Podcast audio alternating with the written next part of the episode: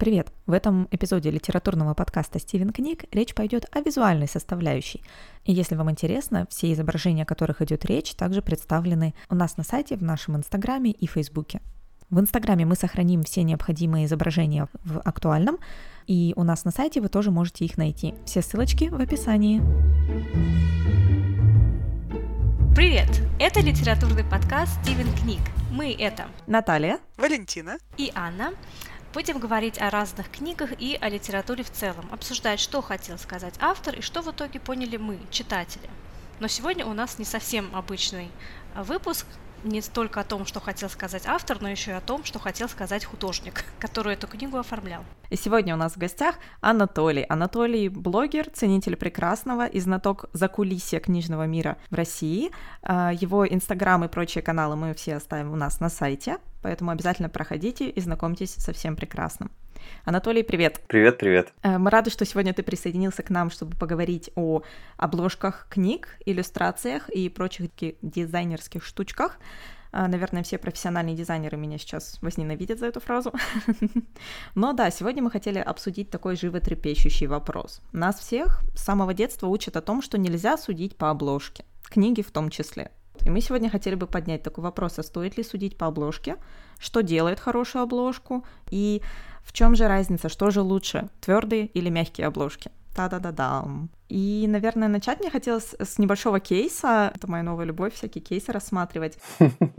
Книга, о которой очень много говорится в последнее время и в нашем тесном кругу, и э, вообще на просторах Букстаграма, Буктюба и вообще российского книга-блогинга. Это роман Салли Руни «Нормальные люди». Э, я заметила, что обложка этого романа одинаковые на разных языках. То есть здесь у нас еще есть такая ситуация, когда мы все находимся в разных странах и можем сравнить действительно. Так вот, э, сравнивать здесь сильно много нечего, потому что немецкая обложка выглядит точно так же, как русская, которая выглядит точно так же, как оригинальная английская. И мне бы хотелось спросить, как тебе кажется, хорошо это или плохо для романа, когда оригинальная обложка используется в других изданиях? Я считаю, что, во-первых, оригинальная обложка – это прежде всего э, легкая идентификация, особенно для тех, кто видит изначально на том же LifeLib, например, что вот есть книга, которая скоро будет переведена и скоро будет издана, и если она хотя бы частично повторяет внешний вид оригинальной обложки, уже адаптированная обложка, то это, конечно, несомненный плюс, потому что ее узнают, и это сразу плюс, мне кажется, к продажам. Другой вопрос – это местная адаптация, и не все готовы покупать обложки, потому что вот, например, я разговаривал с представителями АСТ, и они мне прямо откровенно заявили, что у нас иногда стоимость обложки оригинальной, она равна стоимости рукописи, и мы не готовы Э, увеличивать цену вдвое при выпуске этой книги. И нам гораздо легче и проще э, сделать обложку здесь на месте свою и с ней, собственно, пустить все в продажу. То есть тут, конечно, с одной стороны, я понимаю, что чем дешевле книга, тем больше вероятности, что ее люди купят. С другой стороны, я понимаю, что она может быть настолько неузнаваема, что люди могут ее просто пропустить и даже не знать вообще, что книга издавалась в России.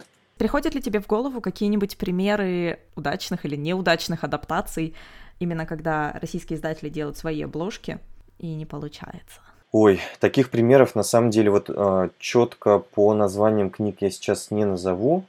Я скорее скажу так. Очень часто бывает, что э, чтобы не платить за авторские права, но сохранить какой-то внешний вид, э, иногда обложки воссоздают как было, например, по-моему, не соврать бы девушке сирени. Там чуть-чуть видоизмененная была обложка. Там другой, другие ветки сирени были, какое-то немножко другое оформление. Ну, то есть, в принципе, общий вид остался, и это ок. Но иногда делают так, что становится страшно. У Наташи есть самый любимый пример о том, что обложка загубила книжную судьбу просто в России целой серии книг. У меня сердце облилось кровью сразу, да. Это горячо любимая мною серия «Реки Лондона». Просто потрясающая серия. Восемь книг уже вышло на английском. Романы новеллы к ним еще. А. Мы как раз да, с тобой разговаривали в самом начале об этих книгах. Да, да, да, да, да, да. Да. И внезапно на русском языке вышло только две книги, но я понимаю, что у меня действительно ощущение, что обложка не способствует покупательской способности или как продавательности этой книги, потому что она не соответствует стилю того, о чем идет речь. То есть романы в стиле urban fantasy внезапно выглядят как нечто готическое, но с со шрифтом любовного романа исторического. Имя автора тоже написано каким-то шрифтом из любовного романа. И все это очень темное и непривлекательное. И дело в том, что книги не такие отвратительные, как пытаются это передать обложки. То есть там есть своя доза крепоты, скажем так, но э, не настолько, конечно, книги вообще не передают. Я, я помню наш разговор, и да, я согласен. И мне кажется, у этих романов есть очень хороший шанс быть хитом, да. Угу. Просто еще, вот знаете, вопрос к страшным обложкам у меня, ну вот, например, по-моему, Альфа-книга издают. Они издают порой вот просто что-то мега чудовищное по обложке, но прекрасное по содержанию. То есть ту же, например, Ольгу Громыко я не представляю, зачем ее сейчас переиздавать в той же обложке, которая она была в 10 лет назад, когда и дизайн вперед продвинулся, и в принципе она достаточно хорошо продается, и ее можно освежить для новой аудитории, просто наняв нормального иллюстратора. Вот. И те книги, которые... Это я сейчас про Вольху Редную, это вот профессия ведьма и прочее. Но кроме этого еще у нее выходили космоолухи, еще какие-то.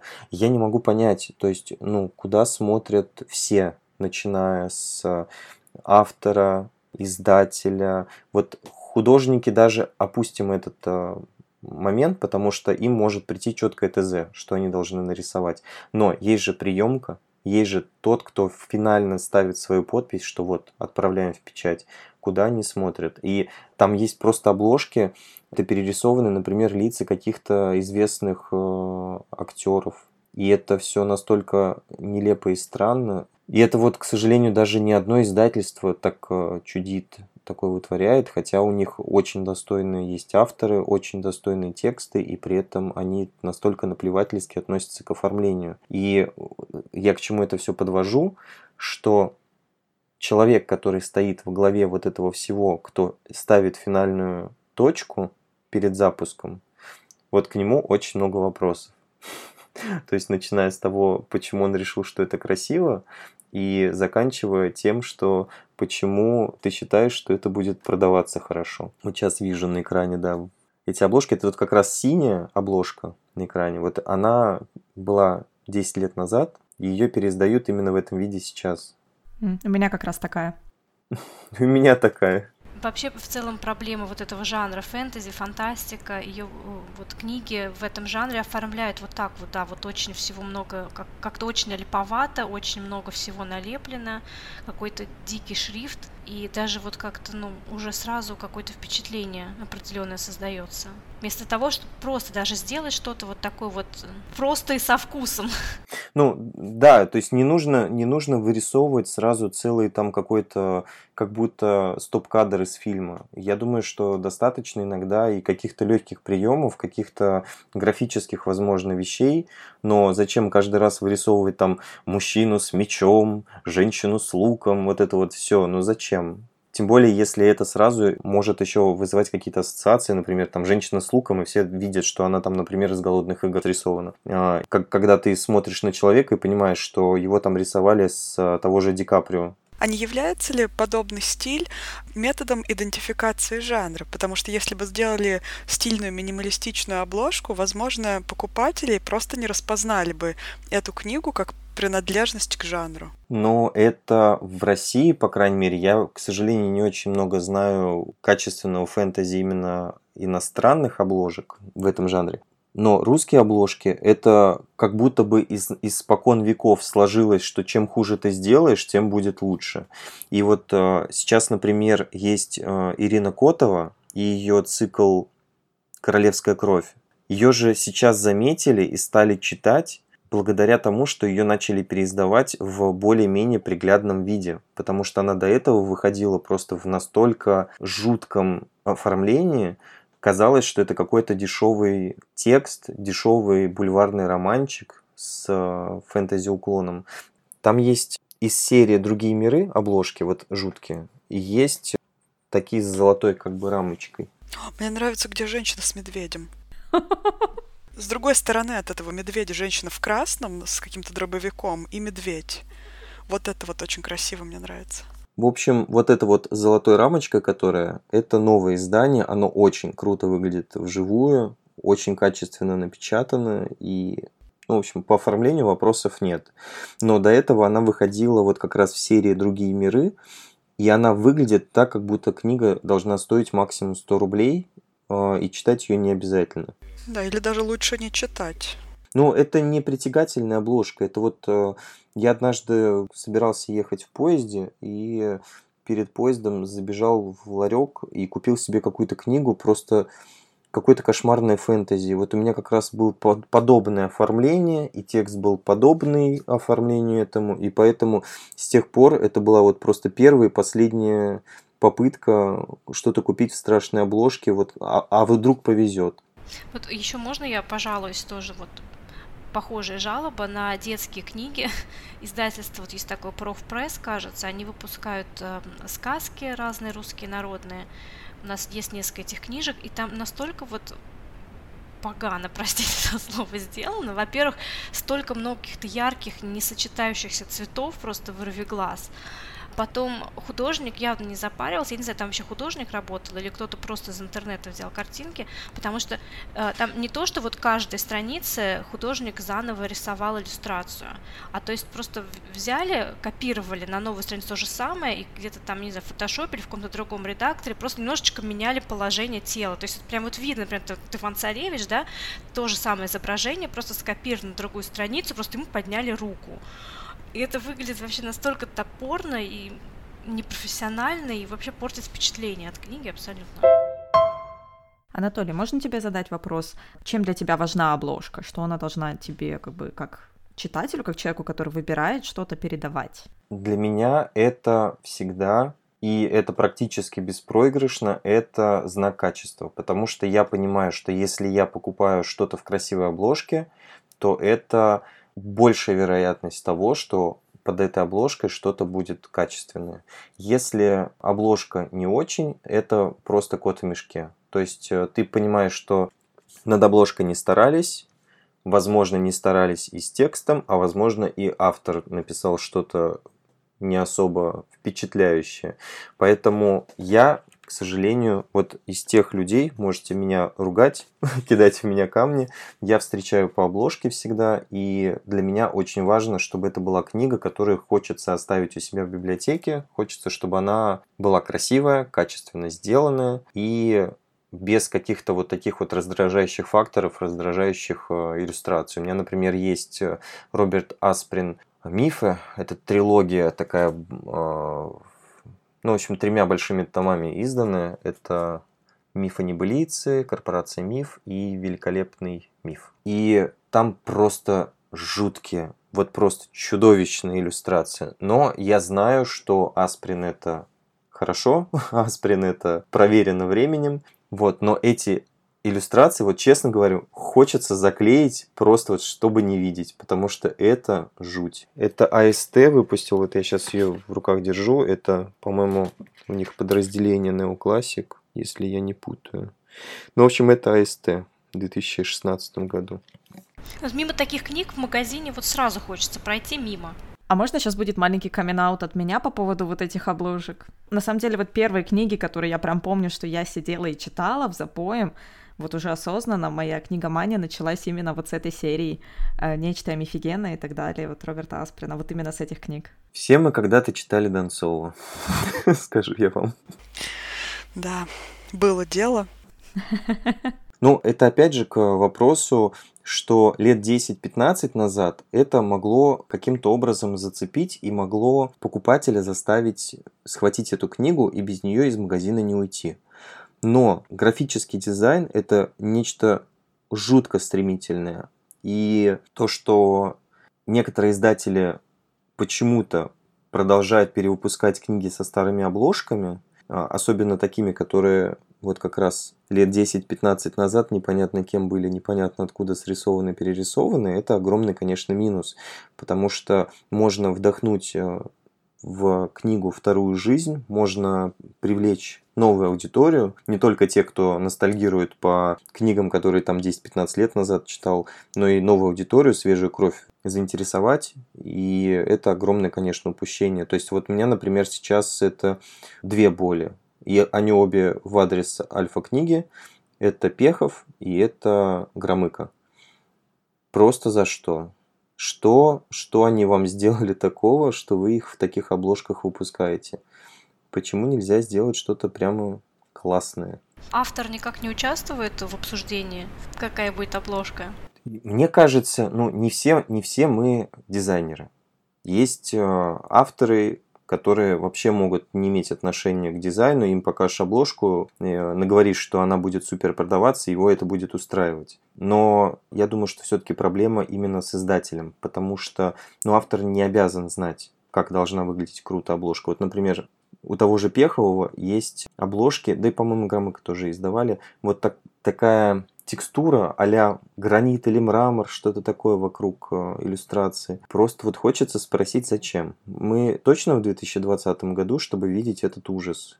А книги на самом деле потрясающие. Книги просто вот одни из тех фэнтези, которые я всегда всем буду рекламировать. Может быть, думают, а зачем что-то менять? Ведь если продаются стабильно, как бы, зачем тратить деньги и усилия, чтобы менять что-то?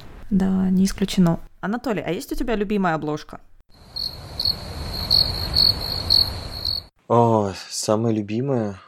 Это, наверное, был самый худший вопрос. Я даже сейчас растеряюсь. Ну, наверное, это обложка одна из знаковых. Это Нил Гейман. Я ее недавно показывал в Инстаграме. «Американские боги», трилогия. Там, ну как трилогия, там три э, книги в одной обложке. Это «Американские боги», это повесть «Король горной долины» и третья книга – это «Сыновья Нанси». И вот она вышла в обложке с лицом, и из этого лица вверх растут ветви, и это безумно красиво. И я тогда на тот момент, когда покупал эту книгу, я совершенно ничего не знал про Нила Геймана. Для меня это было что-то совершенно новое. Мне сказали, бери, мальчик, не пожалеешь. Вот, я схватил, счастливый побежал. И не ошибся. То есть я ее практически сразу прочитал. Я не знаю, это, видимо, одновременно вот внешне, то, что мне обложка понравилась, и содержание. И вот она у меня теперь, наверное, какая-то такая эмоциональная привязка к ней есть, поэтому я считаю, что она очень удачная, эта обложка. А так из красивых... Но мне сейчас очень нравится, но это уже вопрос к супер обложкам. Мне очень нравится, как сейчас Гарри Поттера издают. Это потрясающе. А, стоп! Есть у меня такая. Вообще, я влюблен в подходе у издательства Азбука к обложкам. Вот это просто, я считаю, топ из э, всех вообще книгоиздателей, потому что там обложки плохие встречаются, ну как плохие, такие слабенькие встречаются, наверное, одна на тысячу. То есть обычно это нечто совершенно невообразимо красивое, особенно их серия классики, просто безумно красивая. Шейбан они сейчас издали, тоже очень красиво. И есть одна такая книга, называется она «Луна и солнце» Вонда Н. Макентайр это просто нечто невообразимо красивое. Она еще вся выпуклая, она э, с таким вот э, изглянцем и объем и шикарнейшая просто с графической точки зрения. В общем, это книга, которая влюбила в себя обложкой, и я понятия не имею, что внутри. То есть я, когда ее увидел, это примерно та же история, что с Нилом Гейманом. Я схватил ее, и я такой, она должна у меня быть. Даже если внутри что-то, что не может не понравиться, внешне это просто невероятно красиво. Э, ни одна фотография, ни один скриншот не передают то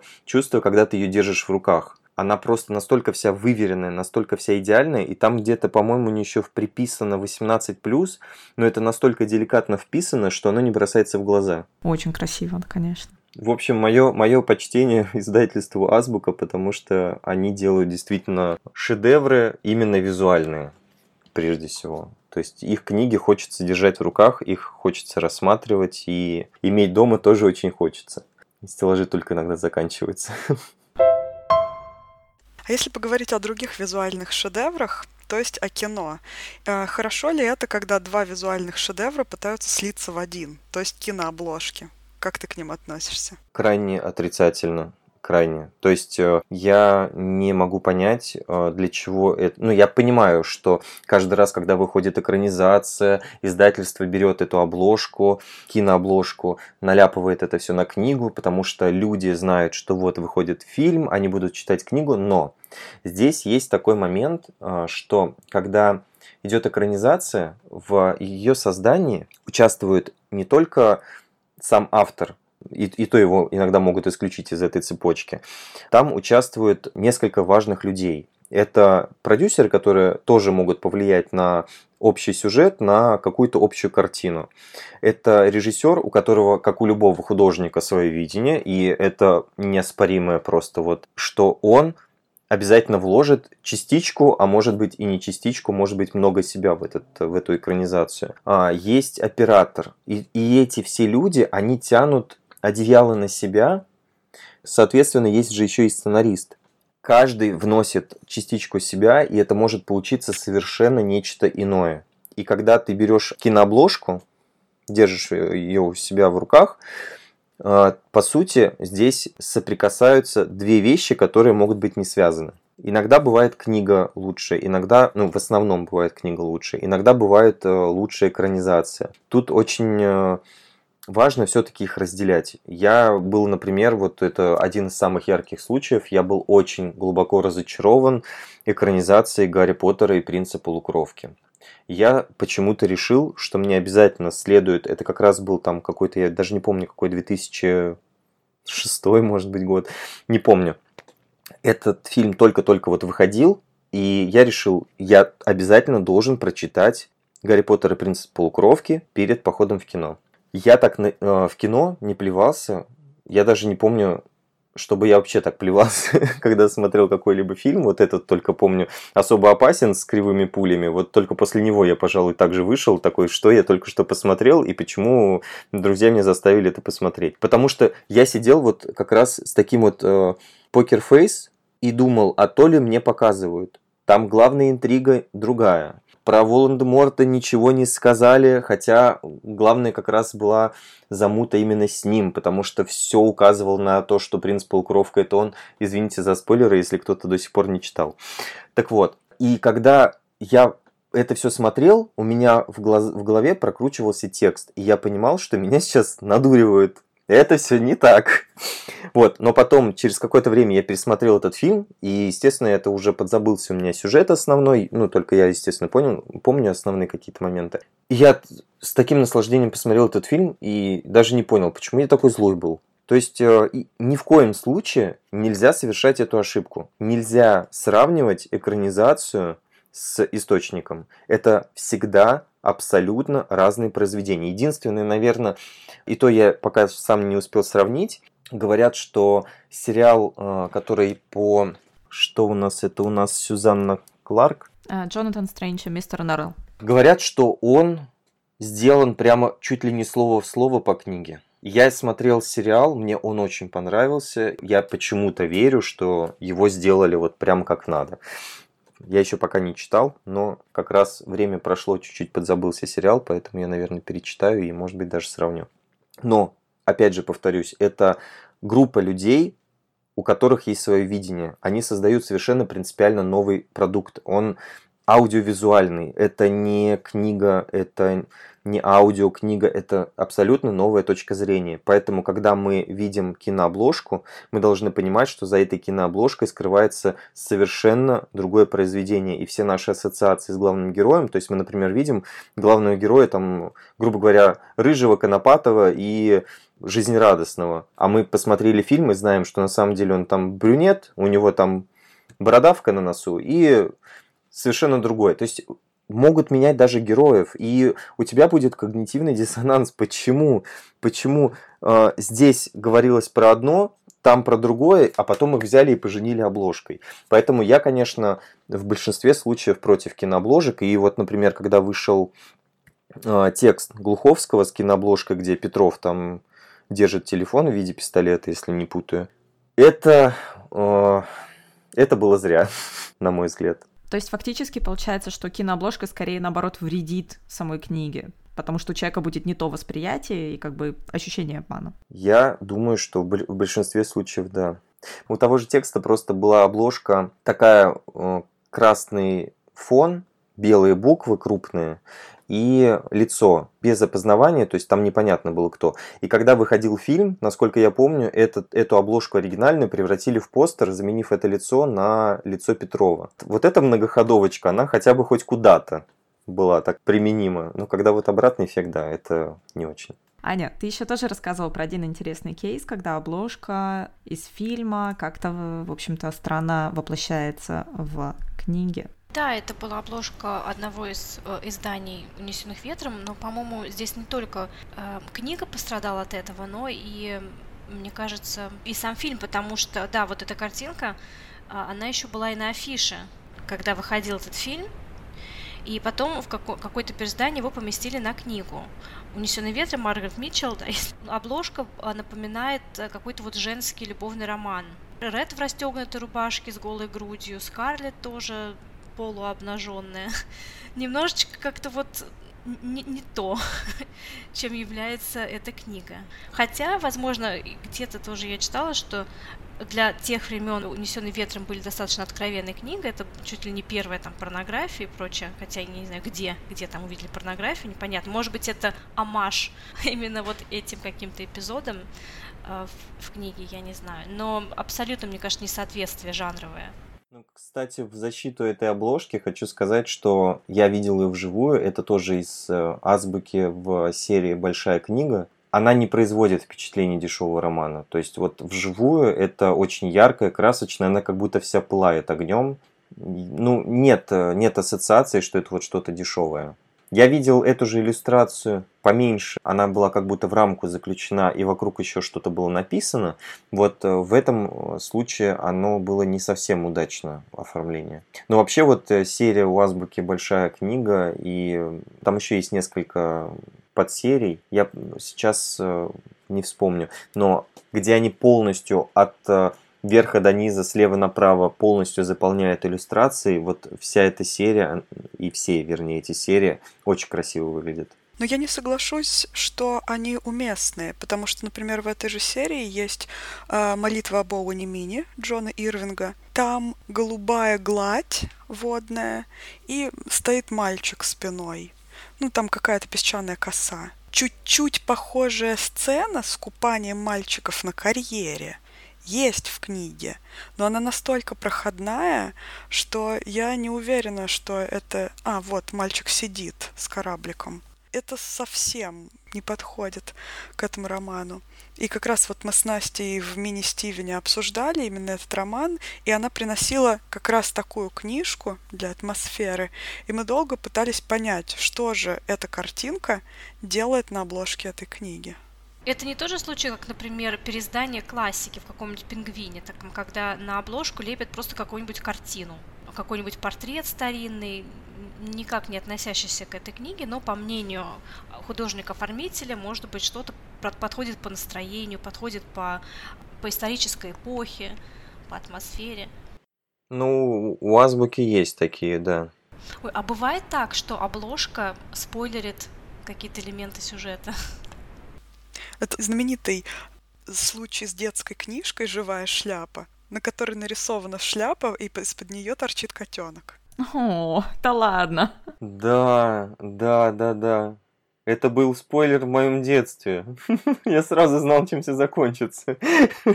К слову, о вот этих пингвиновских классик ремейках, мне вот очень нравится их серия, где они продолжают свою вот эту линию с оранжевым, оранжевые пингвины, да, где они добавляют какой-то элемент, например, вот здесь э, пингвина хватает щупальца такая гигантская. По-моему, это как-то очень мило. Пингвин не согласен. И у них есть еще также из этой же серии Crucible. Как бы я очень люблю этого пингвина, я не знаю, он какой-то мега классный. Это смешно видеть его вписанным в сюжет книги. К востоку это демо, например, тоже. Ну, это такое заигрывание, получается, с покупателем, с читателем. Не всегда это на пользу, потому что, ну вот я смотрю, я вообще первый раз вижу эту идею, она мне с одной стороны очень нравится, а с другой стороны я понимаю, что если это какое-то серьезное произведение, возможно, там драма, триллер, вот это вот все, а, и я вижу, что там смешной этот пингвинчик стоит, у меня сразу настроение такое, что меня ждет нечто иное, никак не триллер и не драма. Да, вот там есть 12 лет рабства, я смотрю тоже, вот, где пингвинчик со скрипкой. Очень мило. Да, вариация на тему. То есть вот такие варианты, мне кажется, интереснее, чем когда просто ляпают какую-то картину, да? Мне бы хотелось э, быстро прокомментировать, или вернее, Анатолий, чтобы ты прокомментировал обложку «Унесенных ветром», которую ты нам показал. Это вот этот двухтомник. Я э, считаю, что она не несет какой-то четкой нагрузки смысловой. То есть она больше как что-то такое авангардное, для каждого свое. Э, мне очень нравится, как там оформлена текстовая часть, как они разбросали эти слова.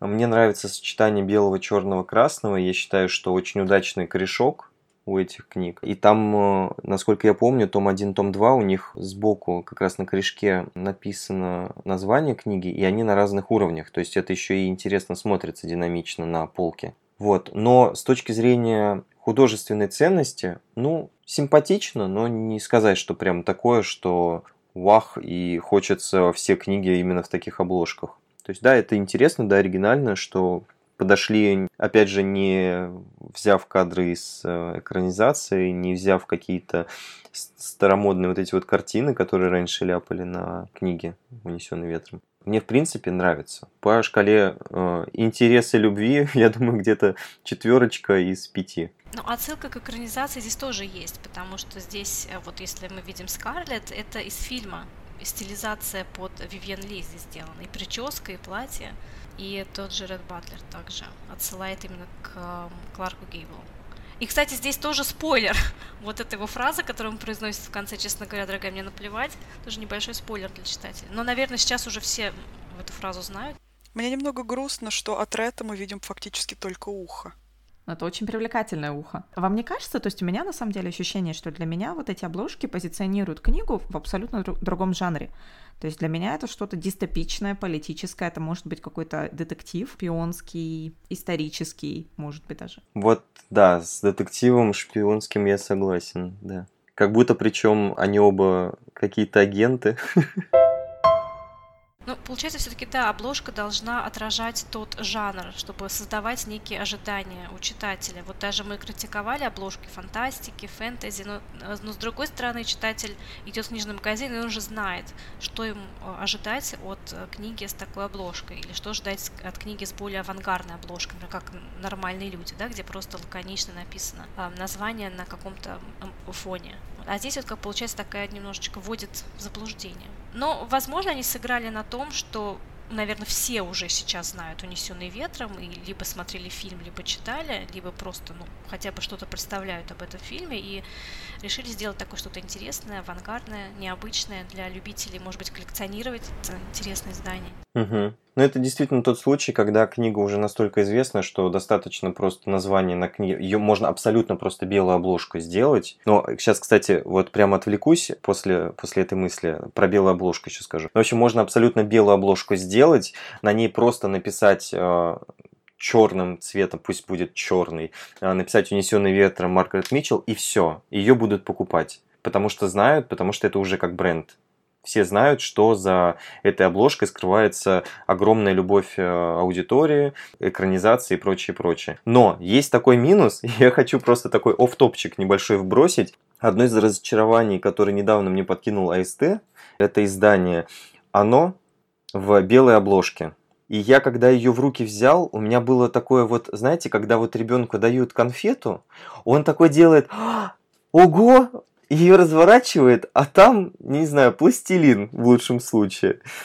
Потому что я беру в руки обложку, на ней офигенно просто шикарнейше сделано ли лицо этого клоуна, но я ее открываю, эту обложку, а там внутри серая газетная бумага. И у меня чувство, что клоун весь в белом гриме, но он улыбается, ты видишь его серые зубы. В общем, ощущение так себе. Я не стал брать э, в магазине эту книгу, я ее положил обратно и решил, что нет. Либо они ее издают в белой бумаге с белой обложкой, либо я подожду какого-то совершенно другого издания. Потому что это было вот прямо как раз э, разочарование.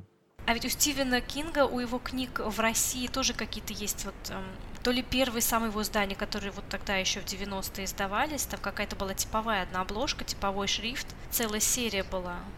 Причем, насколько я помню, что когда его издавали, там, там была проблема с переводом, и его любили не все. Некоторые прониклись скепсисом к этим книгам, потому что потом выяснилось, что все-таки была проблема с переводом. Он был какой-то некачественный, сырой, необработанный. И вот сейчас то, что его переиздают у нас в России, это по сути новое дыхание Кинга, потому что до этого он хоть и пользовался спросом, но такого ажиотажа, как сейчас, у него еще не было.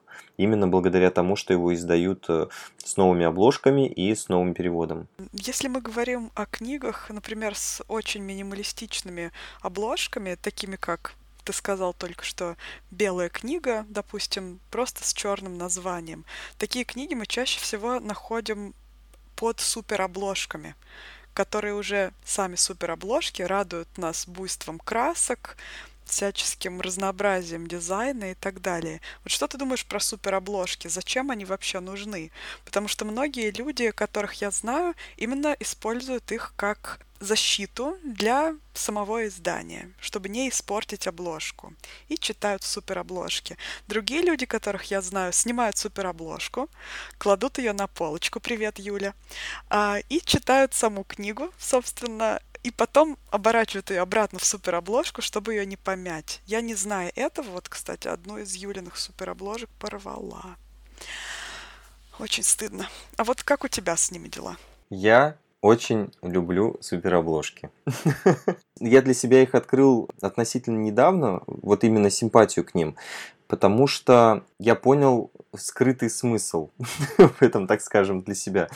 То есть э, это э, яркие примеры, это как раз Гарри Поттер э, с иллюстрациями Джима Кея, то, что мы видим снаружи, это суперобложка, мы ее снимаем, и там просто однотонная под ткань обложка сделана. Там, по-моему, золотые буквы на корешке остаются, то есть если суперобложку снять. Но это настолько эффектно выглядит, она выглядит прямо дорого. И при этом э, суперобложка, она и делает вау-эффект, и если вдруг человек не хочет пеструю обложку, а хочет пестрый корешок, а хочет просто вот такой выдержанный, лаконичный и дорогой, у него есть возможность снять эту супер обложку и оставить на полке это.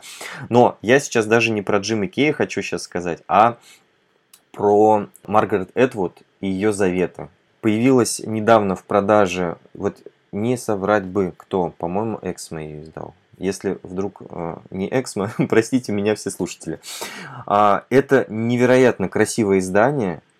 Это то, чего я ждал от русских издателей, потому что так графично передать обложку, смысл, общее какую-то вот общую идею, потому что вот это вот, по сути, это женщина под колпаком. И можно под женщиной даже всю страну, в принципе, представить. То есть это настолько минимальными средствами и максимум эффекта получилось, что я вот очень в восторге. Но то, что мы увидим, если введем в поисковой строке вот заветы, это на самом деле супер обложка. Если мы ее снимем, там останется однотонная обложка, и на ней будет светиться фольгированный колпак. Маленький такой небольшой, он там сантиметра три я просто в таком восторге. Я говорю об этом, у меня мурашки. То есть это настолько круто сделано. Причем э, заветы это уже таким мягким цветом, зеленым. И переиздали книгу «Рассказ служанки». Там она в красном цвете. И, соответственно, под суперобложкой красный колпак. Это очень красиво выглядит. Это, ну, это восхищение. Она и внутри шикарно сверстана, и снаружи супер. В общем, я за суперобложки, потому что они, по сути, могут для кого-то оказаться как постер, который можно выбросить, а для кого-то это просто отдельное произведение искусства. Да, кстати, еще в случае с э, заветами э, обложка двухсторонняя, что тоже очень важно для именно передачи как вот этого идеи вообще романа и сериала, и вообще вот этой всей франшизы, скажем так, теперь уже от Маргарет Этвуд, потому что с двух сторон, вот с одной стороны мы видим девушку именно в этом колпаке служанки, а с другой стороны мы видим ее в нормальном, стандартном, традиционном виде, скажем так, то есть без вот этого наряда. Просто волосую. Но это опять тот же случай, когда сохранили оригинальный, оригинальный дизайн обложки. Но в оригинале нет вот этой фишки с э, супер потому что в оригинале оно просто это, это одна обложка, и она такая двухсторонние. Вообще все новые книги, если, ну, большинство новых книг, вот которые, вот особенно Букер, вот эти все новые бестселлеры, издания, они издаются, как правило, в таком формате. Первая волна твердый переплет, супер обложка, а потом уже спустя какое-то время они начинают издаваться в мягком переплете. И вот заветы, кажется, туда тоже относятся, они были в супер обложке. Ну, они также сейчас, кстати, поступают с тем же Юнисбё. Они э, издают твердую обложку, а, через какое-то время они издают следующий том, и ту, которую издавали перед этим в твердой, они выпускают в мягкой. И они вот сейчас, например, выпустили, по-моему, нож, и его в мягком переплете не купить, пока не появится следующий. И Джим Кея тоже издают в мягком, предыдущие серии. А вот, вот Джима Кей я, кстати, видел, да, но в России, в русской адаптации, я не видел его в мягком переплете. Я видел его именно на Амазоне, еще там где-то на английском языке. Вот, ну, к слову, кстати, о Джим Кей, я слышу это имя постоянно, но я не знаю, о чем вы говорите, расскажите. Это очень красивые переиздания Гарри Поттера, коллекционное издание, богато, иллюстри... богато иллюстрированные, на каждой странице фактически какая-то иллюстрация, очень красиво оформленная и очень красивая суперобложка, вот, такой кирпичик вот лежит тут у меня вот здесь, вот он, видишь, какой. А какое издательство это? Блумсбери. О, у меня тоже Блумсбери. Это то же самое, что издавала и ну, оригинал. Да-да-да, оригинальный который. И здесь вот еще вот как то есть здесь вот такие вот роскошные иллюстрации. Тут даже еще и закладочка есть такая вот. Мне что понравилось в Джимми Кее, он не заигрывает с экранизацией, и несмотря на то, что частично они похожи на героев, то есть тот же, например, Малфой, он э, похож отдаленно, но похож все-таки на актера, который выиграл. Но это другие все-таки лица. И мне это очень нравится, что он именно вдохнул новую жизнь в уже известную историю. И э, мне очень понравилось, как там все сверстано. Опять же, мне разонравились книги, где идет много текста, а потом вставка с иллюстрациями, потом опять много текста. И мне сейчас очень нравится как раз подход, когда ты читаешь текст, и как-то ненавязчиво тебе, как будто кто-то рукой вот так подсовывает иллюстрацию. Вот это сейчас для меня это прям выигрышный момент. Вот, у, э, еще один э, минус у Джима Кея, он очень медленно рисует. Сейчас, на данный момент, он выпустил только 4 книги из 7, и э, я даже не знаю про сроки, может быть, он уже обозначил, когда вы, выйдут остальные, но четвертую он выпустил только в прошлом году осенью, и я ее очень долго ждал. То есть я вот Прям я, я не ждал так никакого фильма, никакой новой серии сериала, как э, новый том именно Гарри Поттера от Джима Кей. Причем у меня вот есть манечка такая, что э, первый том мне подарила подруга. Она привезла из Лондона. Естественно, там было не американское издание, а именно британское, Блумсбери. Я решил, что все, вот решено. Оно дороже всех, но я буду собирать именно его. Кстати, американки почему-то дешевле стоят даже на том же Амазоне, насколько я помню. Вот, я решил, что нет, я буду собирать именно Блумсбери. И вот все, вот еще три книги, и я буду максимально счастлив. Да, вот у меня такая же тема. Я их тоже жду, собираю, предзаказываю их на Амазоне. Ну, а, кстати, там еще вот эти спин книги, фантастические твари, не по фильму, а вот именно вот как, как учебник по фантастическим тварям, какие-то истории Квидича, что ли, типа, или эм, история Хогвартса, это не он же ли иллюстрирует тоже? Тоже вот такие большие красочные здания? По-моему, нет. Я видел сказки Барда Бидля, э, они нарисованы Крисом Риддлом были. Но на, да, но на английском они мне не попались, они мне попались на русском, а русский это Махаон, и я решил, что не сегодня.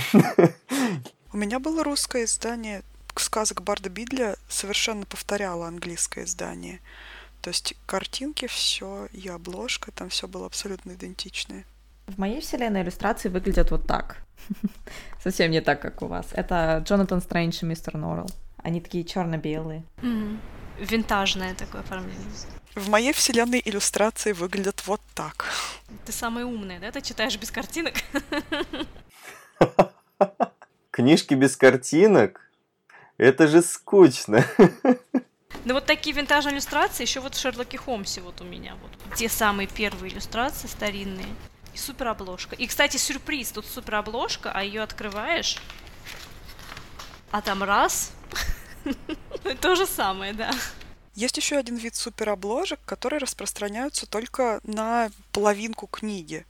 Вот мне давали почитать один из романов Каризи, так вот они выходили как раз вот с этой странной полусуперобложкой. Что это? Я так и не поняла, зачем это. Это промо, это, это как дополнительный графический элемент. Опять же, могу судить по своему опыту, то, что я видел. Это все романы Робин Хоп, которые выходили в России.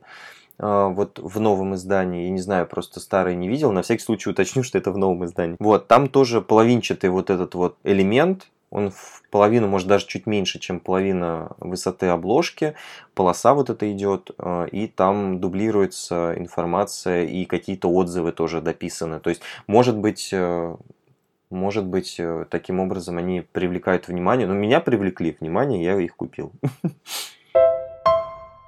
Ну вот, мы столько всяких разных обложек обсудили уже и пересмотрели столько книг. Остался один такой животрепещущий большой вопрос. Вопрос всех вопросов. Что же лучше, твердая обложка или мягкая? И нет ли в России предрассудков против мягких обложек? Были, были. Я вам э, сразу спойлер к своему монологу скажу. Были, были предрассудки у меня особенно. То есть э, для меня все мягкие обложки раньше, они ассоциировались как раз с каким-то таким вот э, недорогим чтивом и выходили из строя после первого же прочтения все эти книги. В основном эти греши, этим грешили Прости, это так политкорректно, недорогим чтивом. Ну, я боюсь называть э, Очень вежливо, спасибо большое. называть вещи своими именами, буду подбирать деликатные определения. Вот, но э, вы знаете, я могу сказать в защиту э, той же Донцовой, которая издается в мягкой обложке, той же там Шиловой и прочим-прочим. Во-первых, начнем с того, что раз их издают, их покупают. Потому что если бы их не покупали, их бы никто не издавал, и они бы просто давным-давно бы свернули эту деятельность. Также и вот эти вот все бульварные романы, их тоже никто бы не покупал, если, то их бы не издавали вот эти вот все красивые там э, потные тела полуголые, вот это вот в каких-то таких вот томных позах. Здесь момент такой, что у- каждой книги обязательно найдется свой читатель, и мне очень понравилась в этом отношении мысль, по-моему, врач какая-то рассказывала. Она говорила, зачем вы придираетесь? Вы представляете, сколько у нас в, в отделении тяжело больных читают эти книги, и они в них находят успокоение. То есть им не нужно какую-то тяжелую, обременяющую литературу на себя выгружать.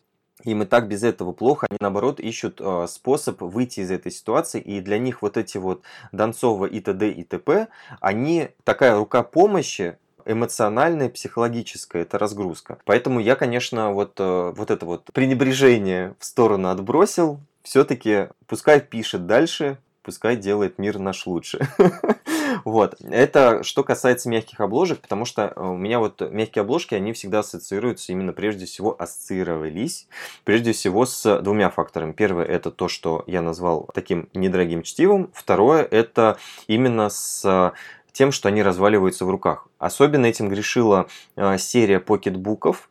Они такие были зеленые с каким-то еще цветом. Вот я сейчас даже не воспроизведу в памяти, но э, ты их открывал один раз, и они у тебя в руках иногда разваливались просто на отдельные листочки. Но сейчас э, ситуация поменялась, и, например, тоже издательство Клевер, тоже издательство Попкорн, и, и т.д. и т.п. Миф проза сейчас тоже делает шикарные обложки превосходного качества, мягкие. Вот, а мне сейчас понравилась тема с мягкими обложками, когда делают э, клапаны. То есть это э, открываешь мягкую обложку, а у нее есть еще внутрь завернутый фрагмент. И оно таким образом делает дополнительную жесткость к уголкам, что она не оттопорчивается, когда ты не оттопыривается, когда ты несколько раз открыл-закрыл эту обложку. Но при этом это значительно удешевляет стоимость книги, как я понял, судя по отзывам издателей. Качество действительно, оно сейчас хорошее стало. То есть я, например, всегда приверженец твердой обложки. Если одна и та же книга выходит в твердой мягкой, я выберу твердую обложку. Потому что я люблю, когда книжку поставил, и она выглядит хорошо на полке, хорошо держится в руках, и ничего с ней не происходит. Но если такое происходит, как, например, вот попкорн или тот же миф проза, они издают только мягкий переплет, мягкую обложку, у них хорошее качество, и я ничего против не имею. То есть я свое мнение поменял эволюционно, медленно, но поменял. Сейчас я не против таких обложек, они меня не вызывают какого-то дискомфорта или каких-то ненужных ассоциаций. Я не знаю, как, как в Америке, но здесь, например, э, э, в UK, да, то есть если речь идет о переиздании, это всегда почти мягкая обложка. Какой-нибудь там Vintage Classics или тот же Пингвин Classic или Гарри Поттер вот э, заново, которые переиздаются. Это всегда мягкая обложка. Какой-то такой стигмы вокруг, вокруг этого нет. То есть вот у меня почти все книги в моем книжном шкафу, почти все это мягкая обложка, а не твердый переплет. И они такие вот, ну, солидные, вот фаулс. И, в принципе, очень многие авторы действительно рассказывают, что для них это именно успех попасть или получить контракт с издательством на мягкую обложку, потому что, несмотря на цену ниже, таких книг продается больше, то есть больше людей могут себе позволить мягкую обложку. Соответственно, как бы именно контракт на мягкую обложку — это то, что может автор обеспечить. Но, опять же, многие читают книги в пути, и, конечно, твердую обложку не всегда с собой удобно таскать. Поэтому это действительно может быть спасением, если переиздают какие-то книги. Тот же самый Несбио, у него, мне кажется, тоже второе дыхание, когда его начали издавать. В мягком переплете он и стоит в 2-3 раза дешевле, и его читать удобнее в дороге. Ну, наверное, еще поэтому такой предрассудок, что мягкий переплет это что-то такое в метро почитать на пляже и выбросить. А серьезная литература, которую можно хранить и передавать детям, может быть только в твердом переплете. Нет такого, как ты думаешь? Я, опять же, по своему опыту могу сказать, что а, когда я через э, тот же самый Airbnb э, арендовал квартиру, иногда бывало такое, что открываешь дверь, а там э, на столе на журнальном куча разных книг. И это оставляют прошлые, как, как это, постояльцы. Э, и среди этих книг я вот не помню ни одной в твердом переплете. То есть они всегда мягкие. Это, наверное, как раз вот именно тот, тот самый случай. Я видела твердые. О, счастливая. это, мне кажется, тот самый случай, когда люди покупают что-то в дорогу, читают это в дороге и бросают там, где могут.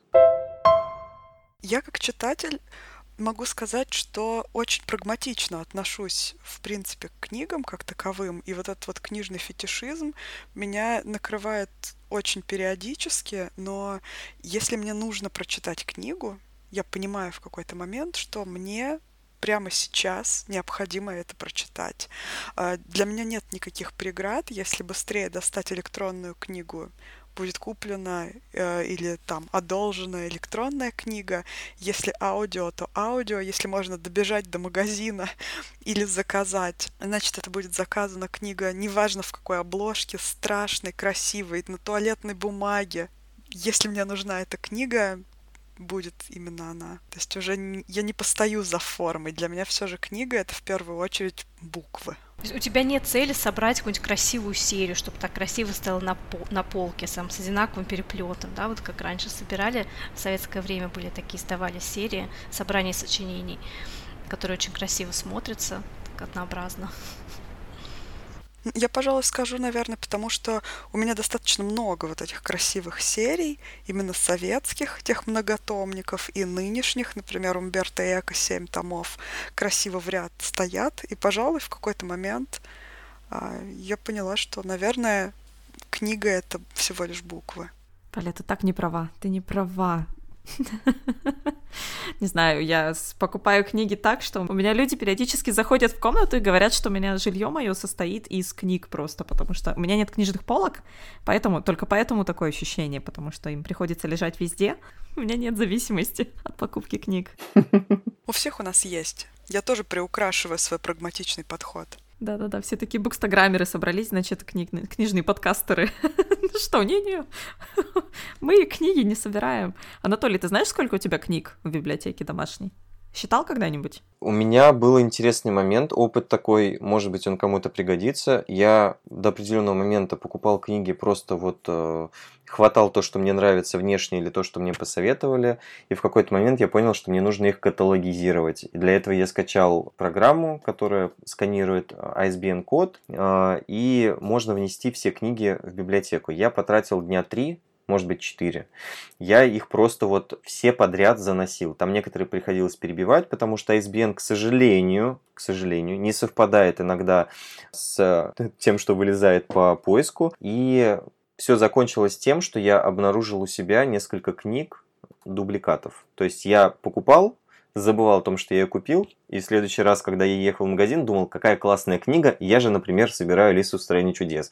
Вот у меня там, например, оказалось две Алисы в стране чудес, какие-то ну, Христиан Андерсон, какие-то красивые сказки у меня тоже двойные. То есть там у меня оказалось, что некоторые книги дублируются. Поэтому всем, у кого большая библиотека, я очень советую завести приложение и туда внести все книги. На тот момент, когда я вносил, у меня было, по-моему, где-то тысяча около 1200 книг, сейчас их больше 2000. И я уже потерялся. То есть мне надо снова проходить по всем полкам. Да, неплохо. Ну, слушайте, мы все о печатных и электронных книгах говорим, а я хотела еще задать вопрос по поводу эм, аудиоформата, потому что, Анатолий, я знаю, что у тебя тоже есть подкаст. У меня есть есть подкаст. Он изначально планировался как арт-подкаст, э, то есть э, там должны быть э, необходимые сведения для всех, кто хочет э, узнать что-то новое про искусство и т.д. и т.п. Но мы с ребятами как-то сели, с э, Настей Игорем, это тоже букстаграммер, это Роми Букс, и вот как книга была лайка. Мы с ними сели, начали ржать, просто, ну, у нас почему-то все встречи превращаются в дикий хохот, и я сказал, давайте, ребят, записывать. И мы записали просто в формате а прожектор Пэрис Хилтон, то есть мы зачитывали какие-то смешные заголовки, смешные новости, ну, для нас смешные, но они превращались, мне кажется, в смешные для всех. Вот, и методом научного тыка мы э, пробивались через вот этот вот э, терни подкастера, потому что первый, блин, был очень даже комом, второй был чуть получше, один выпуск я вообще запорол. Ну, в общем, эта идея с э, подкастом про искусство, она превратилась сейчас, по крайней мере, превалирующей идеей э, в юмористическо-развлекательный подкаст подкаст. Но я записал недавно три, по-моему, выпуска подкаста.